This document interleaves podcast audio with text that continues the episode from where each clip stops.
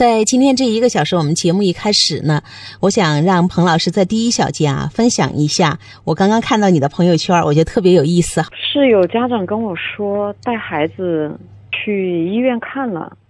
十七岁的孩子，医生的结论是说孩子有懒病，哦，有网瘾。然后解决方案是让孩子上学或者去打工，但是孩子都不乐意，所以就说一下懒病这个结论。其实我也不是说针对这一位医生，是因为有一天有个家长也跟我说，就是孩子不上学，然后班主任就跟他讲，就是孩子比较懒，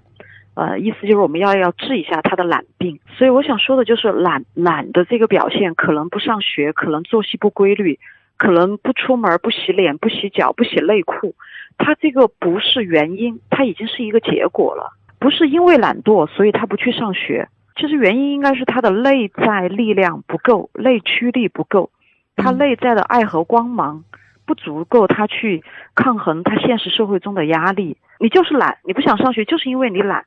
不是这样的逻辑，就是我们家长在孩子出问题的时候，他们去求助，但是老师还有有些医生会给这样一个简单粗暴的结论：孩子得了懒病，所以要把他逼出去。要么你学生就去上学，要么你就出去打工啊，就折磨你，让你吃点苦头，是不是你就可以乖乖的回学校去了？那这样的一些简单粗暴的结论呢，我觉得对孩子、对家长其实伤害都是挺大的。我记得你当时有一句话，你说：“哎，我真是不明白，这个懒病是属于医学。”上的哪个流派？这个名字是怎么被探究出来的啊？所以我就觉得，在这个地方也提醒所有的家长朋友们：当大家就是病急乱投医的时候，听到有这样的一些说辞的时候，我们其实家长应该心里边有一些明辨是非的这种能力，千万不要被这些个说法。蒙蔽了双眼，然后我们真的把一个浑身创伤的孩子，他不管是在学习、生活上，他都已经是无能为力这样一个站不起来的孩子，是因为他得了懒病啊！我们要让他站起来，要把他推出去。